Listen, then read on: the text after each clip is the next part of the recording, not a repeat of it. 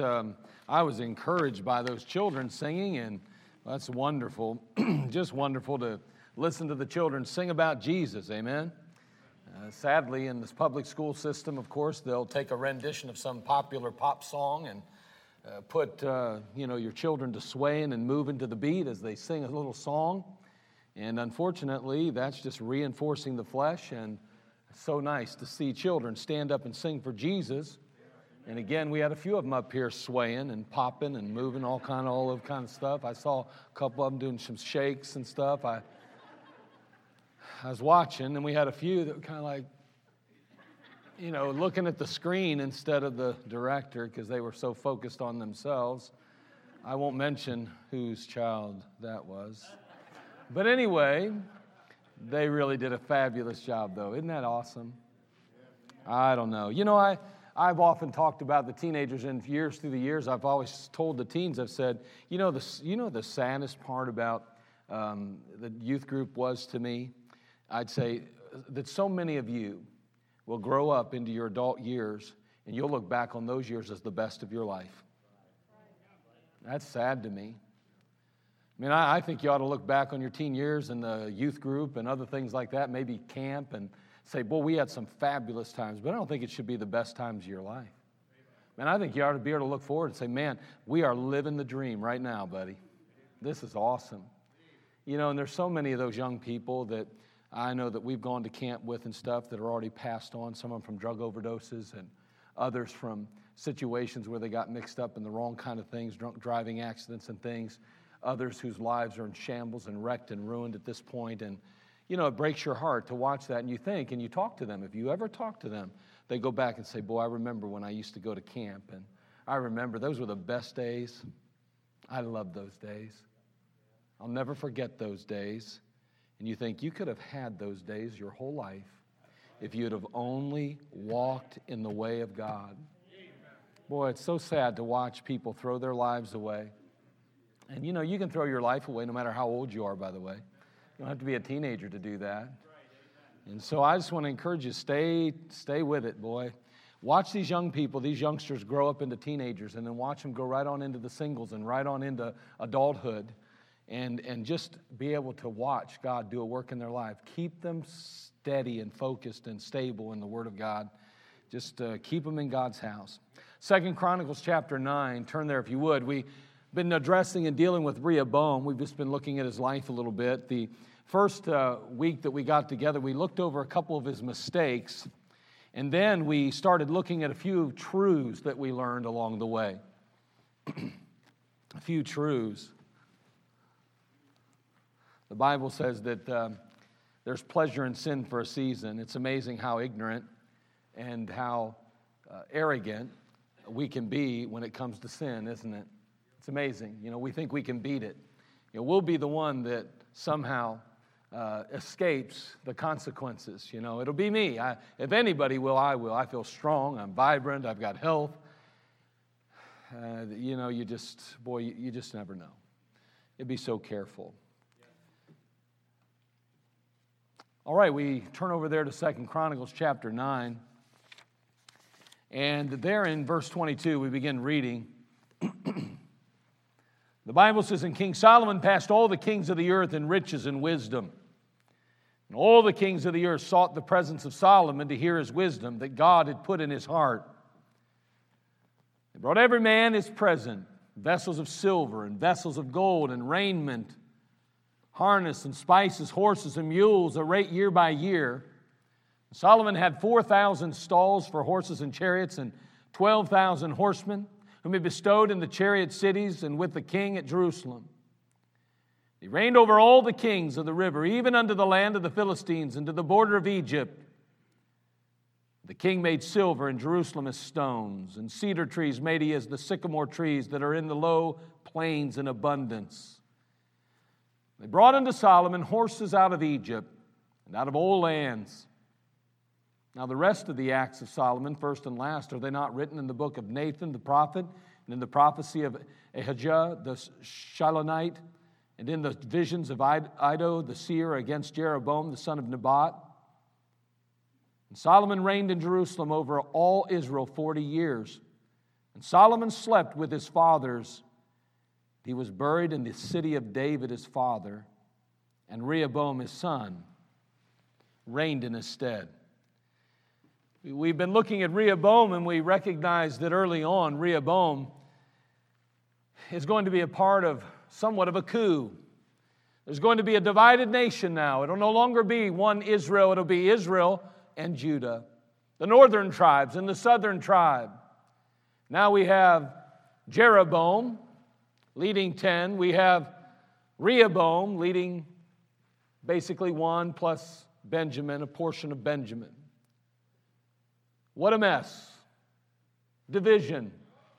God's not really pleased with division, although God did intend this to happen, all because there was problems in Jerusalem or in, in Israel as a nation. Anytime there's sin and rebellion, anytime there's idolatry, God is going to act. And unfortunately, in this case, he did indeed have to act. And now there are divided kingdoms. Rehoboam will do a good job for the first three years or so. By the fifth year, Shishak, king of Egypt, will come and problems will arise. There's going to be some issues. And so we're going to continue to consider this Rehoboam. Again, as I said, we noted some mistakes, but then we also noted some truths. And one of those truths was that we noted that he strengthened himself. We said that it came to pass in chapter 12, verse 1, when Rehoboam had established the kingdom and had strengthened himself, that he forsook the law of the Lord and Israel with him. It seems that Rehoboam had gotten to the place in his life, we said, where he felt that Jeroboam was no longer a threat. Where all of a sudden now he was in a position where he had the strength, he had the wherewithal, the ability, the, uh, uh and so forth, that he could protect himself, his city, his nation. it got to the place where it appears that he cast off what appeared to be a, basically a feigned faith. He seemed to really believe in God, but in reality, once he felt that he himself was capable and, and the threat was gone, he's just said, Well, that's all right, I don't need God anymore. And we talked about that a little bit and we addressed it somewhat. We said another truth that we learned was forsaking the law of the Lord is never a good thing, it always turns God's hand against us. We're going to see now again as Shishak, king of Egypt, comes forth to ultimately bring well, havoc, wreak havoc to the uh, people of God. And God's going to stay their hand somewhat because Rehoboam will repent uh, and he will turn, but his heart isn't really ever right with God the way it ought to be because we're going to learn a few other things here in just a few moments. We realized also that whether we realize it or not, to forsake the Word of God is to forsake Him, we said. That was another truth. Then finally, we said we will all humble ourselves at some point, either here on earth or before the Lord. So there was a number of truths that we learned. And so today we want to kind of pick up, and we might, it appears we might end, and this will be over with. This uh, just actually, it was supposed to be a message, it's turned into three, of course. But we're going to talk a little bit about how does it end for Rehoboam? So, how's it end for this guy? And um, I want you to turn, if you would, to Second Chronicles chapter 12, this time verse 13. And we're going to first look at somewhat of a summary of his days or his life. And then we're going to, I'm going to give you three things that basically how it ends for him. Three things that point to how it ends. So let's have a word of prayer and then we'll just address these things. Father, we love you now. We need you. We just pray that you'd speak to our hearts. Lord, if there be those that are in our midst that are lost without Jesus Christ, I pray you'd bring great conviction upon them. May sin, Father, be real in their lives. May they realize, Lord, that without Jesus Christ, they're going to perish without hope. I pray, Lord, that you would be with we, us as believers. May you just, Father, encourage us in your word. May we once again be reminded of how important it is that we center our life or center you in our life, that we place you at the, the forefront, that, Father, you are preeminent. Lord, may we give you our best today and into the future. We'll thank you in Christ's name. Amen. So here we are in Second Chronicles chapter 12, verse 13. And the Bible says, So King Rehoboam strengthened himself in Jerusalem and reigned. For Rehoboam was one and forty years old when he began to reign And he reigned 17 years in Jerusalem. So now Rehoboam is going to reign 17 years. He's 41 plus 17 means that he's 58 years old when he ultimately passes off the scene. says, And he reigned 17 years in Jerusalem, the city which the Lord had chosen out of all the tribes of Israel to put his name there. And his mother's name was Naamah, an Ammonitess. And he did evil because he prepared not his heart to seek the Lord now, the acts of Rehoboam, first and last, are they not written in the book of Shemaiah, the prophet, and Iddo, the seer, concerning genealogies? And there were wars between Rehoboam and Jeroboam continually. And Rehoboam slept with his fathers and was buried in the city of David. And Abijah, his son, reigned in his stead. Now, again, I want you to notice this brief summary of his days or his life. It's amazing how the Bible will ultimately put a person's life and, and kind of relegate it to just two or three verses. And in this particular case, we do. We see somewhat of a summary. And I want to really direct your attention at verse 14 because I find it to be extremely interesting. The Bible says, And he did evil because he prepared not his heart to seek the Lord. The Bible says he did evil, and the question is why? Why did he do evil? Well, according to the passage again, he prepared not his heart to seek the Lord. So I guess what we could say is, is that preparation is the key. Preparation is the key. Now, what does it mean to prepare? And in this case, we're just talking about simple preparation. Well, if you would look up the definition of prepare, it says, in a general sense, to fit, adapt, or qualify for a particular purpose, end, use, service, or state by any means whatever. To make ready. To make ready. Now, before we ever renovated the buildings, before we ever did anything inside this building to make it look even remotely close to what it looks like today, we went through and we demoed the buildings. We literally tore things out.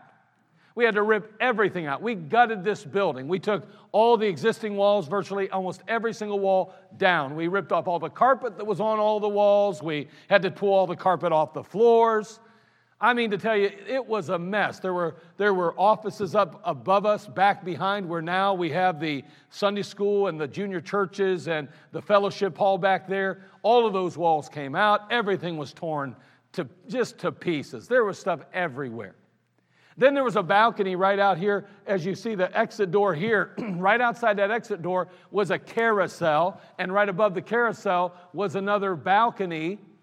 That whole balcony came out, the carousel came out. There was a turret back here that spun around. It's right back here outside these doors, and it came around here. All of this is concrete, mind you. There's no wood, there's no, it's all concrete. It's block, all of it sledgehammers going crazy. We're breaking everything out, destroying everything in the building, and there is nothing but a major mess in this building. You could have walked through the building, and I should have probably taken a few pictures and threw them up on the screen for you. But it, there was just there were there was just debris everywhere in this building. Now, in that particular state, there was not one possibility. Not there was no way possible that we were going to be able to begin the process of rebuilding or the process of putting these walls in place. I still remember this stage uh, that, that we were running. At this point, it was expanded out a little bit because they had uh, kind of extended the stage somewhat. There was a, a, a, a, orchestra pit right underneath us here. We had to fill that in with block brick and everything we could find, and then concrete it. But there was these. We had these trackhoes up here on stage, riding in and out, pushing debris out the back door back there. And at this point, there's no walls up. You have to understand. I mean, it just was amazing what was taking place in here. but before we could build anything, before we could put the nurseries in their place, I mean, there were, there were freezers that had to come out, there was flooring that had to come up, there were ceilings that came down. It was a mess in here. Preparation was the key. Before we could ever do anything like this, we had to prepare. We had to begin to remove all that debris. It all had to be taken out. There were probably, I don't know how many dumpsters we ordered through the course of that couple of years uh, through that process, but I know it was multiple, one after another 40 yard dumpsters, 20 yard dumpsters filled to capacity. Oh, I'm sorry, but you can't put that much block and concrete in those dumpsters. You can't do that. You have to fill it halfway. What do you mean? We're buying 20 yards, we're buying 40 yards. It's too heavy. okay. So we'd fill up the ones with all the other debris, but all the block had to be half. And man, I mean to tell you, it was going out of here like it was going out of style. If we could have got just five cents for every pound of debris that we removed, we would have been rich.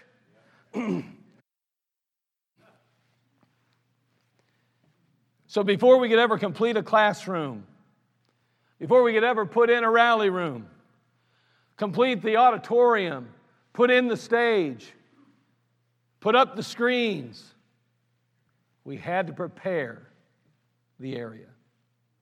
Man, there's there was a few fellows that would come in and all they did really was sweep things up from time to time. They'd clean areas up. We'd mess them all up. They'd clean them up.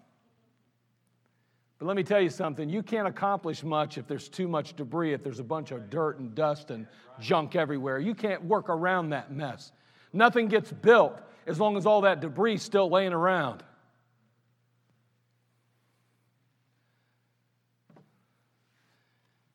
And the Bible tells us that he did evil because he prepared not his heart to seek the Lord. Let's say you're going to go ahead and you're going to repaint your house. Before you can really repaint your house, there's some preparation that has to take place. You got to wash off the chalk, the dirt, the mildew. You got to clean that, that surface up. After you clean that particular house, you're going to have to scrape and peel off any of the cracked paint. Then you need to sand down those areas. You need to prime that area. Now you're ready for paint. Go ahead and put paint over top of that cracked paint.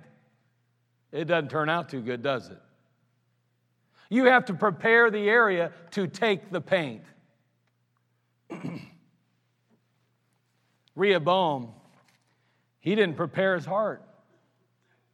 You say, what does that mean then? What are we getting at? Well, let's just say this way. Let's, he needed to remove the clutter. He needed to get rid of the garbage. He needed to get rid of the dirt and the dust and all the mess that stood in the way of his heart receiving Christ and the things of God. Now, listen, what are you going to do? What am I going to do? If we're going to, I mean, we got to take the time to prepare our hearts to seek the Lord also. So, how do we do that? Well, we got to remove the clutter of a lost mentality.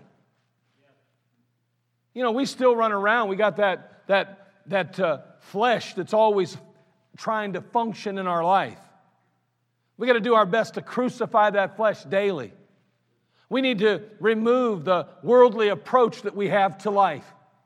We've spent years living our life and functioning in the flesh, and old habits are hard to break. We need to remove the clutter of the unsaved mindset. And I know, you know, we can go back and say, well, the Bible says we're a new creature in Christ. We are. But my friend, let me tell you, we can resurrect that old man real quick. We need to remove the garbage of pride in our life and the garbage of sin and selfishness that exists in our hearts. We need to clear a way for that new man to establish himself as the new normal.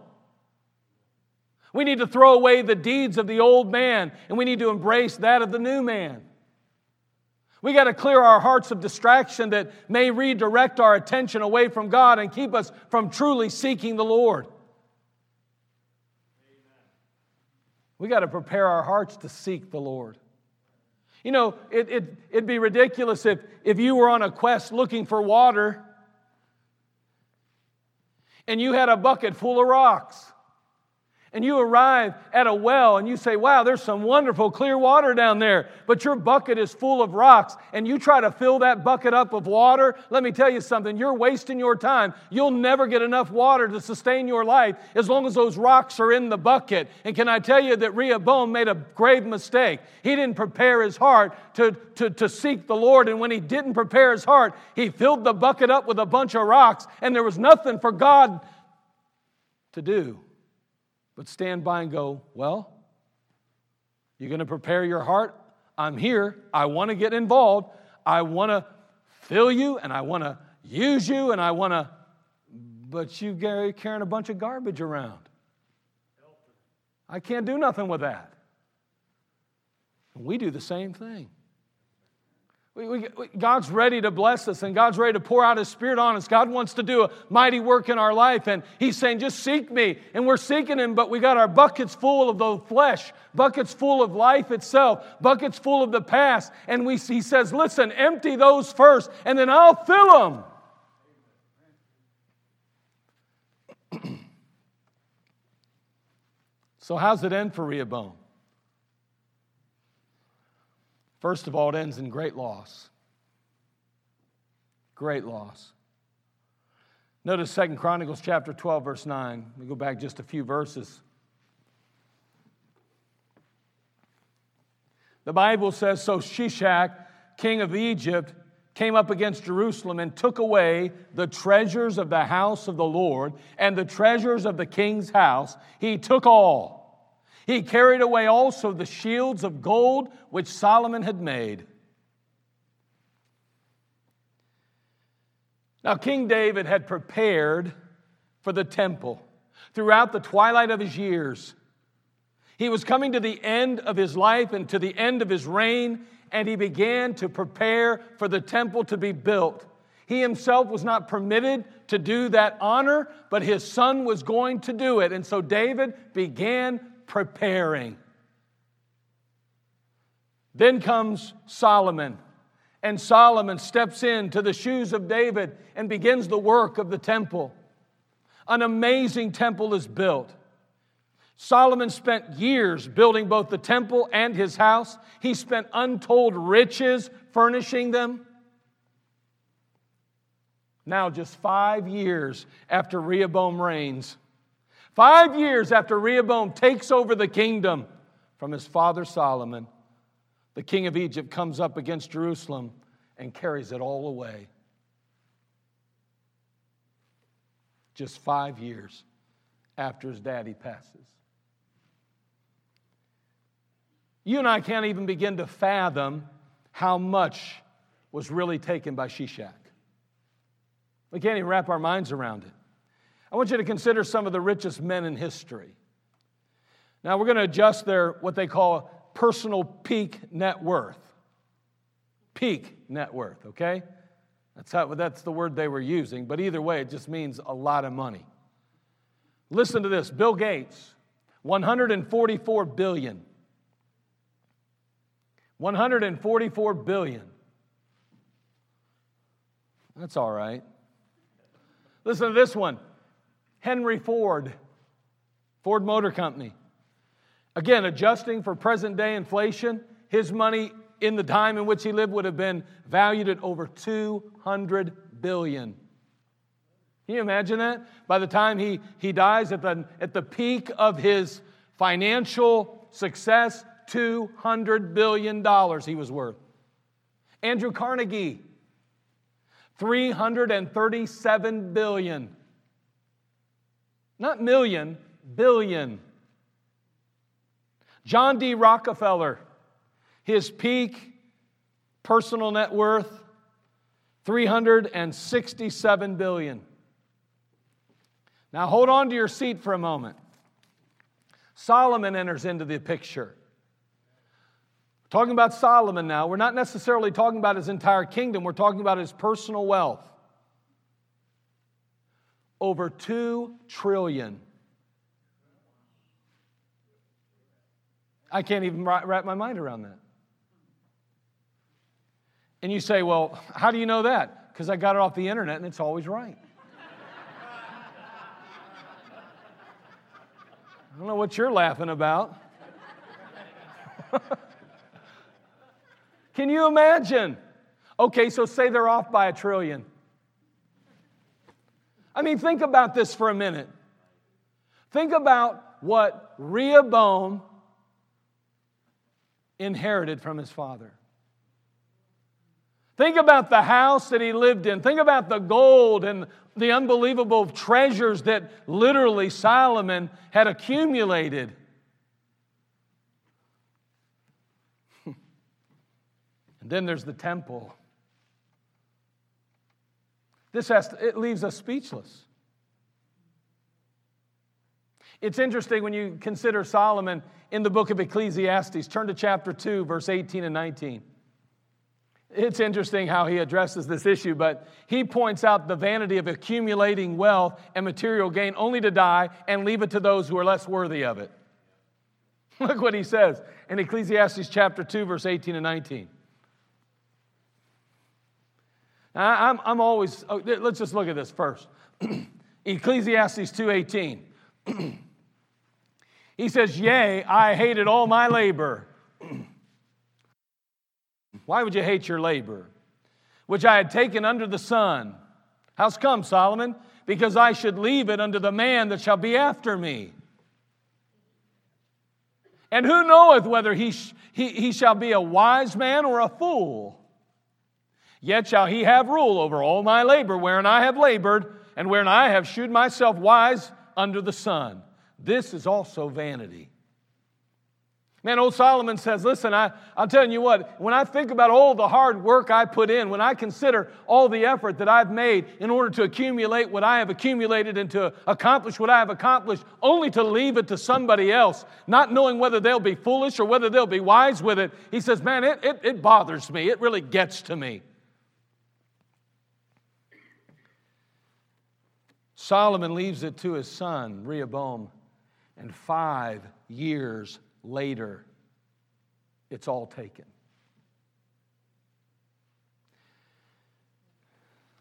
I'm going to say something, you don't have to agree with it.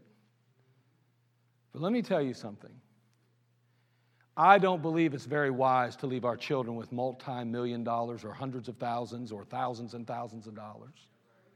I don't think that's wise. I think you leave them with a heritage, but not with a financial one. You leave them with a legacy of spiritual and, and, and practical wisdom. And I'm going to tell you something. You train your children how to work and you give them the character that they need to make it in life. Leave them something if you will, but you be real careful about leaving all this. I'm going to I'm going to leave a tremendous inheritance for my children. Why? So they can waste it? You know what I found? I found that if you didn't work for it, you probably don't appreciate it anyway the way you should. And I don't, I'm not talking, I'm talking about even good kids. now, I can talk like that, and I can talk like that with authority because my dad's already told me I'm getting nothing.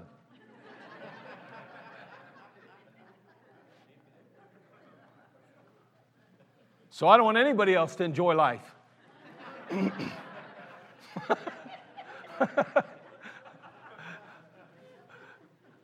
But really, when you think about it, old Solomon, he had prepared a lifetime to leave this wonderful inheritance, to give his children this security, and then his son loses it in five years.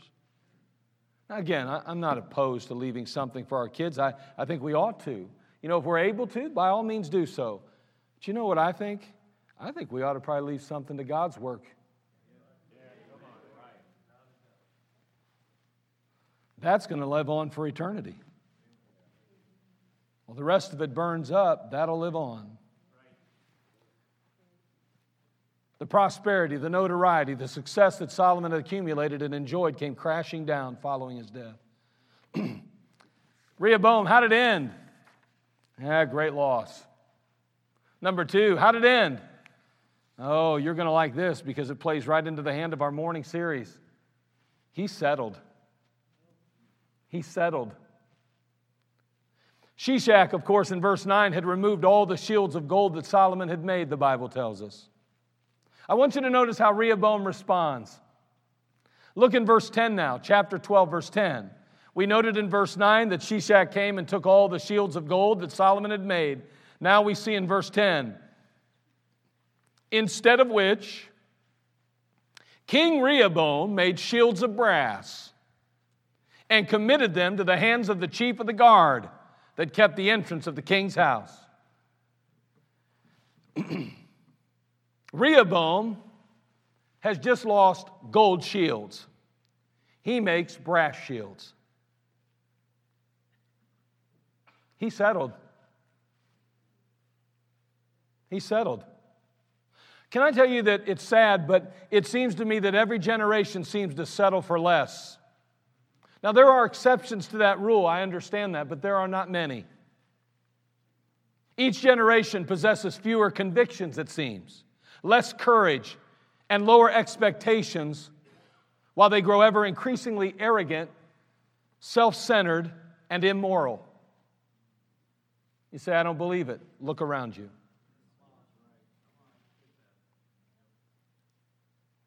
Every generation seems to grow weaker, less convicted, and more unwilling to stand and fight for anything.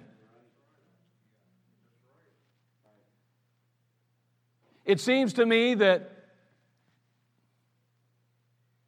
in this day and age in which we live, we take what we can get instead of risking all that we have for a brighter future. Why risk it? Let's just settle for what we've got.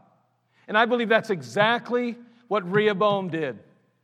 Rehoboam figured, you know what?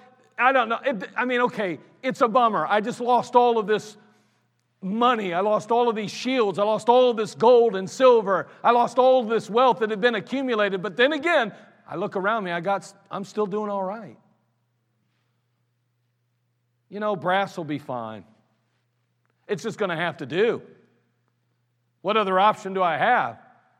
I'd have to kill myself to make them gold again. We'll, we'll, we'll settle for some brass. You know, our founding fathers, they paid an awful price to secure the freedoms that you and I so often take for granted or even willingly forfeit in order to avoid conflict and confrontation. John Adams said, You will never know how much it cost my generation to preserve your freedom. I hope you'll make a good use of it. You'll never know, he said. And can I tell you, I will never understand what the founding fathers had to endure and go through and what the people that lived in that day went through to provide the freedoms that we now have. To take the Constitution and literally just, whoop, those are notes. Make sure I don't tear the ones I need. And literally go, I'm going to tell you something. People in our government today who are doing that to our Constitution have no idea what the price was that was paid to provide it. Benjamin Franklin said, They who would give up an essential liberty for temporary security deserve neither liberty or security. You think about those things. Benjamin, uh, uh, listen, they wouldn't settle for anything less than pure liberty pure freedom. Freedom wasn't just a topic they spoke about, but a non negotiable they gave their lives for. Patrick Henry made the statement, and it's a very popular one. He said, I know not what course others may take, but as for me, give me liberty or give me death. The patriotic view of liberty and freedom has been long lost and abandoned by most today. The idea that one would lay down their lives for such an ideal can hardly even be imagined. It's hard for us to even wrap our minds around. Give your life for what? What if nobody else joins in? You'll have wasted your life. Again, the value of liberty is found in the price that it costs. And most of us, let's be honest, haven't had to pay the price for liberty or freedom. There may be a few in here that have put their life on the line for us, that heard the bullets whiz by their heads, saw their friends blown up. There may be a few in this crowd that have had to pay the price for freedom, but most of us take it for granted more than we'll ever imagine or understand.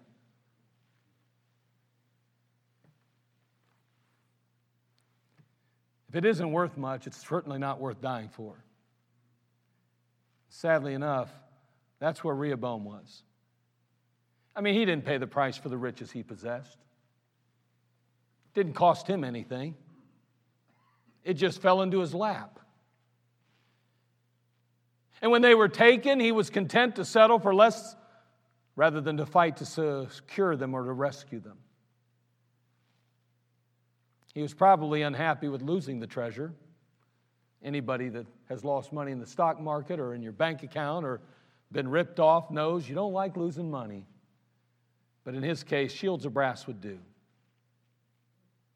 I wonder have we become content with some things over the last year? You know, content with things like a subpar prayer life, a lackluster time in the Word of God, a mundane experience in the house of God, maybe a going through the motions type of relationship with Jesus Christ. I mean, have we settled for things? I mean,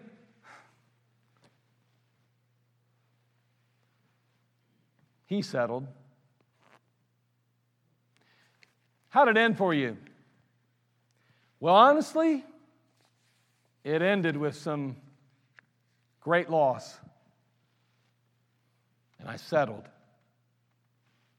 Listen how, how else it ended finally. Rehoboam left an evil legacy. He left an evil legacy. I think of everything that we see at the end of his life, this is the worst. Rehoboam would reign for 17 years in Jerusalem. His journey started on a rocky note. We noted that early on in our series. But soon after, he was leading Judah into prosperity and success. But that success was short lived. He found himself on the wrong side of God. Can I tell you, as we mentioned already, you find yourself on the wrong side of God, you find yourself on the wrong side. Oh, I know you can't see God. I know that there's questions in the minds of many as to whether or not He even exists.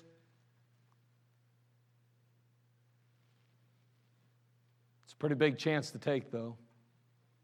When you close your eyes in death and you stand before the God, the creator of the universe, and you say, Well, you got to understand, I grew up in a culture where they said you weren't real. So you got to give me a pass. He says, The only pass you got's right into hell, Buster because you rejected my son, Jesus Christ, who I personally sent for you, and you neglected him. You rejected him. How sad is that to think that there will be people who honestly think they did the right thing, but will stand before God and they will not get a free pass into heaven? We have got to share the truth. They're not going to get it in the public school system, they're not going to get it over social media, they're not going to get it anywhere else but from a Bible believing, blood bought saint of God.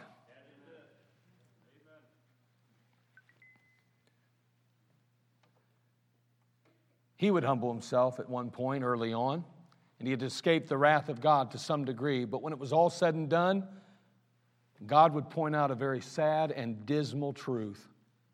Look at verse 14. We've already noted it, but notice he says, and he did evil. He did evil. He did evil. What a sad commentary for a life. This is being written at the end of his life. It's summarizing his life. He did evil. You know, I'm sure when his family and friends gathered for his funeral, they pointed out all the good things that Rehoboam had done in his life. You know, I can only imagine they, they came to the podium like this and they stood before the crowd and they said, they, they shared with the crowd how hard a worker he was. He was such a hard worker. I remember we were sweating together. We were working hard together. Then somebody else steps up and they point out how, oh, he loved God. He loved his country, he loved his family, and he loved his friends. Then as others step up and say, Oh, You just can't imagine as they listed the accomplishments and they related the and they, and they talked about the progress that he had made. They talk about what he had done in his administration and what he had brought to pass. And people were like, wow, he did do a lot, didn't he? They, they shared touching stories about him, his family, and his life. They related fond memories. But we have to remember always that that's the assessment of flawed beings. Because then the creator of all the universe steps up to the plate and he comes behind the podium. Let me have your attention, please. I have something to say in closing. The Creator God, the perfect judge of all the universe, and He did evil. Huh? He did evil. That sounds rather cold and insensitive. And yet, as we look at the summation of his life in the book of Chronicles, that's exactly what the Creator God said. Because he prepared not his heart to seek the Lord, he did evil. See, the books of First King, of the books of Kings and the book of Chronicle, they mirror the same portion of time. However, they're from different perspectives. On one hand, we have kings that sees things basically from man's side, an earthly view. On the other, we look at Chronicles, and Chronicles looks at it from God's side, looking down onto man, a heavenly viewpoint, not an earthly viewpoint like Kings, but a heavenly viewpoint. And now we have God's assessment of this man. And so in Chronicles, we read, and he did evil. Can you imagine? you come to my funeral, and everybody's, oh, he was such a good father. He was such a good person. He was such. And God steps up and says, he was evil. I don't know about you. I want to believe my, I'd want to believe Miss O'Donnell. I'd want to believe the kids. I'd want to believe all those people, but if God said it, it's got to be true. I'm not saying there wasn't something good about him. I'm not going to say that there wasn't some earthly value, but I will say God's giving us the real bird's eye view here. What a contrast of opinion. See how mankind perceives the accomplishments and efforts of a life can significantly differ from that of God who views both the deed and the motive. He sees the heart too. He sees us from the inside and not only the outside. And the Bible clearly states that the eyes of the Lord see everything and everywhere. In Proverbs 15:3, the Bible says, "The eyes of the Lord are in every place, beholding the evil and the good." See, his eyes see far deeper than those in the world, and those in the world can see, far deeper than they can see. His eyes penetrate the human heart. I mean, they see into the soul. They, they, they can evaluate the inner man and they unearth the deepest, darkest secrets of our minds and our emotions. Hebrews 4:13 says neither is there any creature that's not manifest in his sight but all things are naked and open into the eyes of him whom we have to do. Do you know Rehoboam's son Abijah would reign in his stead. But sadly, he would follow in his father's footsteps. Matter of fact, in 1 Kings 15 3, the Bible says, And he walked in all the sins of his father, which he had done before him. And his heart was not perfect with the Lord his God as the heart of David, his father. You get that? He walked in all the sins of his father. What an evil legacy he left. I wonder today as we close, what kind of legacy will you leave?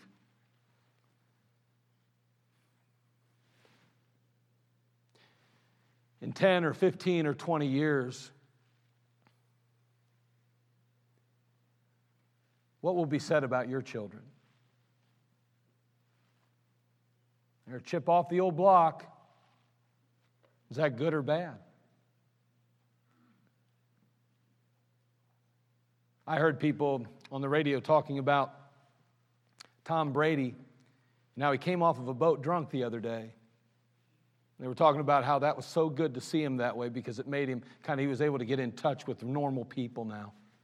He seems like such an untouchable now, at least. He's just like a normal guy. He's 43 years old, a wife and a couple kids, and man, he's just finally, you know, I'm not saying we're not promoting irresponsibility, they said, but it's nice to see that he's normal. Listen, I, I got to believe Tom Brady's probably a pretty good guy. I don't know. I have no reason to believe otherwise.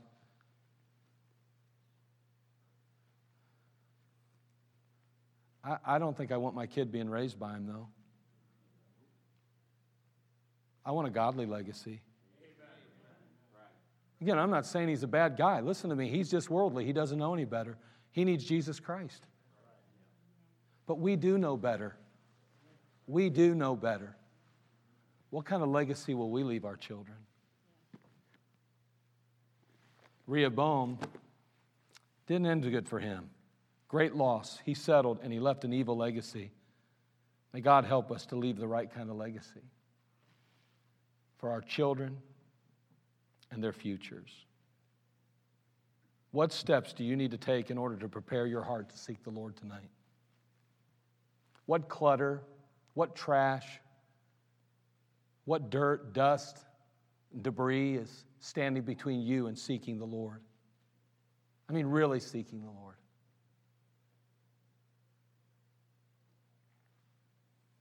Father, we come to you.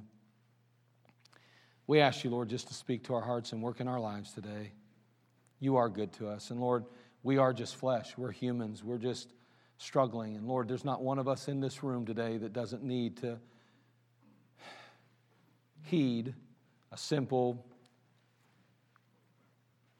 admonition like this, a warning like this. Lord, help us, Father, to be very careful what we allow our eyes to see, what we allow our ears to hear, what we permit ourselves to think and even to do. Realizing and recognizing, Lord, that ultimately we're going to leave a legacy. Father, help us to prepare our hearts. Too many times we might even be going through the motions and doing all the right things, but our heart's not right.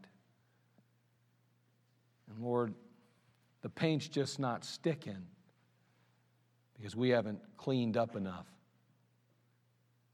And Lord, we want your best, but we won't get it till we've prepared our heart to seek you.